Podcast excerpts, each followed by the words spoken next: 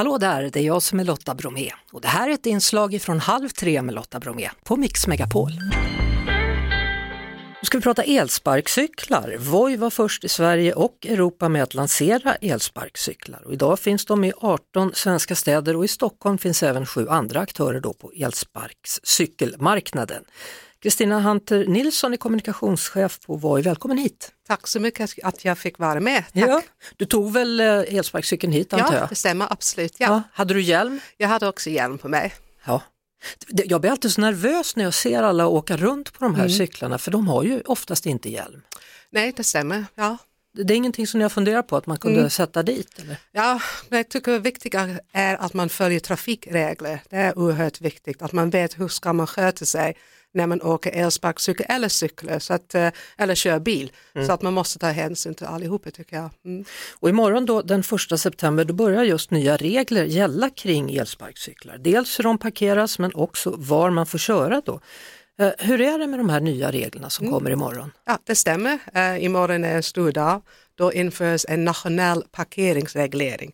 Det innebär att man måste ställa ehm, eller avsluta eller ställa parker, um, elsparkcyklar i ett uh, cykelställe eller en vanlig ja, dedikerade parkeringsställe. Mm, så det går inte längre att bara slänga dem var som helst? Eh, man skulle aldrig slänga det någonstans såklart, men ehm, det finns också upp till kommuner själv att bestämma ska de uh, göra undantag eller inte. Så att till exempel Göteborg och Västerås, de har bestämt sig att göra undantag för de inte är redo. De tänk på det här att det tagit bara två och ett halvt månader, så inte så lång tid för kommuner att ta koll, ha, ha koll på allt. Så de tar undantag till och med april och sen ska de fixa allt med um, parkeringsställen och så vidare. Stockholm kör från imorgon, så om man är i Stockholm då tipsar vi vår användare, kolla i appen då kan man också göra parking navigator. Då följer man en, en route och sen får man veta var man kan parkera. Det är klart man kan också se, det finns många parkeringsställen nu i Stockholm till exempel. Så att det är olika på kommuner. Det andra som händer från och med imorgon då, det är att det blir förbud på att köra på gångväg. Det stämmer absolut, ja. Och det tycker jag någonting att egentligen man ska man aldrig göra det, man måste följa trafikregler. Nu eh, riskerar man att få ett böter helt enkelt från polisen, så absolut vi tycker det är en bra sak. Eh, man ska inte köra elsparkcykel på trottoarer, så att eh, ja, det är bara bra så att man ska hålla sig till trafikregler. Mm. Eh, du nämnde ju det då att vissa kommuner har inte haft så lång tid på sig att förbereda. Alla då. har inte haft så lång tid, nej. Nej, och då har man gjort en enkät här från RISE som släpptes idag och det är 8 av 15 tillfrågade kommuner då som inte har vidtagit några åtgärder eller har skapat väldigt få parkeringar för just elsparkcyklar. Eh, vad, vad tycker du, vems ansvar är det här? Är det ert ansvar eller är det kommunens?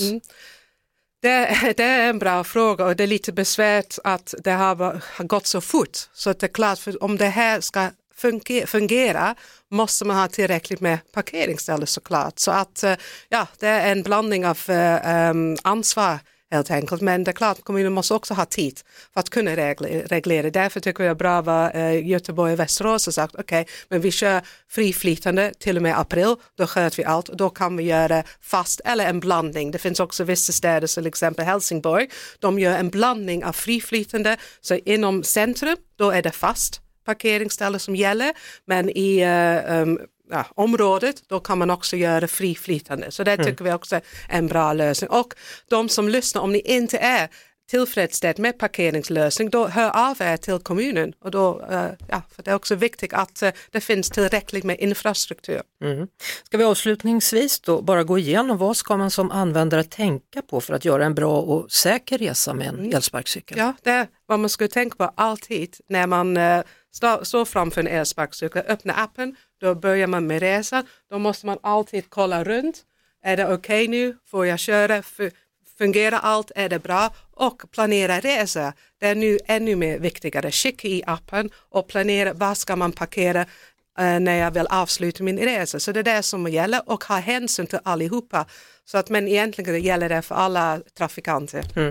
Och sen är jag då sån här hjälmmänniska så jag säger ta med dig en egen hjälm Mm. Ja, då. absolut. Det är också absolut vad vi rekommenderar. Eh, absolut, det är också viktigt att ha tillräckligt med infrastruktur, cykelbanor, ja, och det är en bit att gå också där. Tack så mycket för att du kom hit och förklarade de nya reglerna. Tack så jättemycket. Vi hörs såklart på Mix Megapol varje eftermiddag vid halv tre. Ett poddtips från Podplay. I podden Något Kaiko garanterar östgötarna Brutti och jag, Davva, dig en stor dos skratt. Där följer jag pladask för köttätandet igen. Man är lite som en jävla vampyr. Man har fått lite blodsmak och då måste man ha mer. Udda spaningar, fängslande anekdoter och en och annan arg rant. Jag måste ha mitt kaffe på morgonen för annars är jag ingen trevlig människa. Då är du ingen trevlig människa, punkt. Något Kaiko, hör du på Podplay. Därför är gardinerna.